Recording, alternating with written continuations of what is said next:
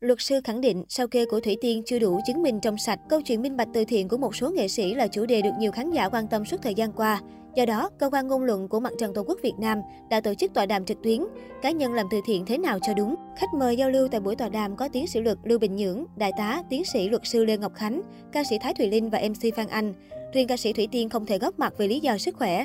Trong buổi giao lưu, đại tá tiến sĩ luật sư Lê Ngọc Khánh đã có những chia sẻ riêng về việc từ thiện của các nghệ sĩ trong thời gian qua.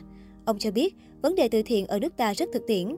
Luật sư Lê Ngọc Khánh nói, có mấy vấn đề, trước hết vấn đề từ thiện là hết sức cần thiết. Tôi thấy xã hội cần góp sức, vì nhà nước không thể nào đáp ứng ngay lập tức và kịp thời với nơi khó khăn. Vì vậy, hoạt động của các mạnh thường quân nhà hảo tâm là rất cần thiết.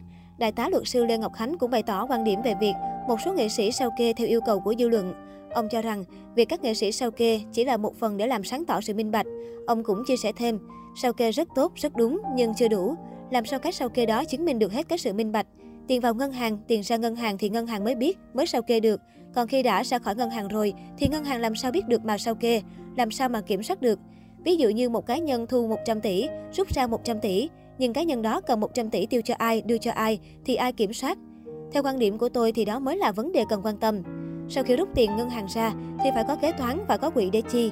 Vì vậy, chi cho ai, chi việc gì, cần có danh sách, cần có sự ký nhận đầy đủ. Vì vậy, sau khi rút tiền từ ngân hàng ra thì tiêu cho ai, làm gì phải hết sức rõ ràng.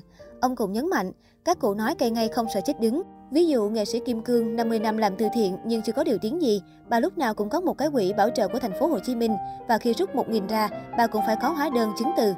Kết thúc phần chia sẻ, Đại tá Lê Ngọc Khánh khẳng định, nếu chúng ta làm đầy đủ theo quy định của pháp luật thì không cần cơ quan chức năng. Chúng ta làm đúng theo Nghị định 93 thì cơ quan chức năng không cần vào cuộc. Nếu có biểu hiện sai sót như có đơn kiện, đơn tố cáo thì người ta mới vào cuộc. Chúng ta cứ minh bạch, trong sáng, công tâm. Tôi tin người dân không bao giờ nghi ngờ, nói gì cả. Tại buổi tọa đàm, ca sĩ Thái Thùy Linh cũng chia sẻ việc làm thế nào để giữ được sự minh bạch trong hành trình suốt nhiều năm làm từ thiện. Hơn 10 năm nay, tôi đã tổ chức rất nhiều chương trình thiện nguyện và mỗi chương trình đều có ban kế toán và kiểm toán.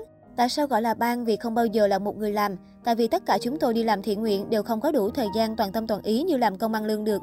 Tôi cũng không thể bắt các tình nguyện viên dành toàn bộ thời gian và chất xám của mình để làm thiện nguyện được. Chính vì vậy, bao giờ cũng phải có nhiều hơn một người tham gia giám sát thu chi kiểm toán.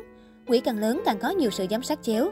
MC Phan Anh cũng nêu quan điểm, tôi chỉ mong ai đó khởi kiện đi để khẳng định lại một lần nữa, tôi làm sai ở đâu để thị phi đó chấm dứt, để những người làm thiện nguyện chân chính, những người có tấm lòng vì cộng đồng vững bước, từ thiện là điều cao đẹp, là tình đồng bào, là nghĩa cử cao đẹp cần nhân lên. Và tại sao chúng ta giờ đây lại vùi dập? MC Phan Anh đưa ra lời khuyên cho những người làm từ thiện. Bạn phải hiểu rõ bạn đang làm gì, làm cho ai và mong muốn nhận được điều gì.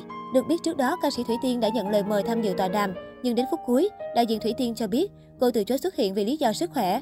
Ca sĩ Thủy Tiên báo lại với ban tổ chức chuyện này và đã ủy quyền cho một luật sư đại diện tham dự tọa đàm. Tuy nhiên, buổi tọa đàm diễn ra để lấy ý kiến ghi nhận khúc mắc từ những cá nhân trực tiếp làm việc từ thiện. Việc một khách mời cử người đại diện, dù là luật sư, là chưa phù hợp.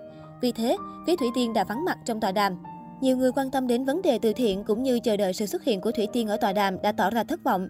Kể từ khi công khai sao kê từ thiện, livestream trước cửa ngân hàng, Thủy Tiên chưa lộ diện lần nào trước công chúng. Những vấn đề như làm hồ sơ kiện, trả lời về các thắc mắc liên quan đến từ thiện đều do luật sư hoặc FC của cô đại diện lên tiếng. Có thể thấy, việc từ thiện không chỉ là gói mì túi sữa, từ thiện còn là sự thấu hiểu, dấn thân đến với từng hoàn cảnh. Dư luận mong đợi, việc các cá nhân có dấu hiệu trục lợi từ thiện sẽ phải đối mặt với pháp luật để lòng tốt vẫn được lan tỏa đúng nơi, đúng người.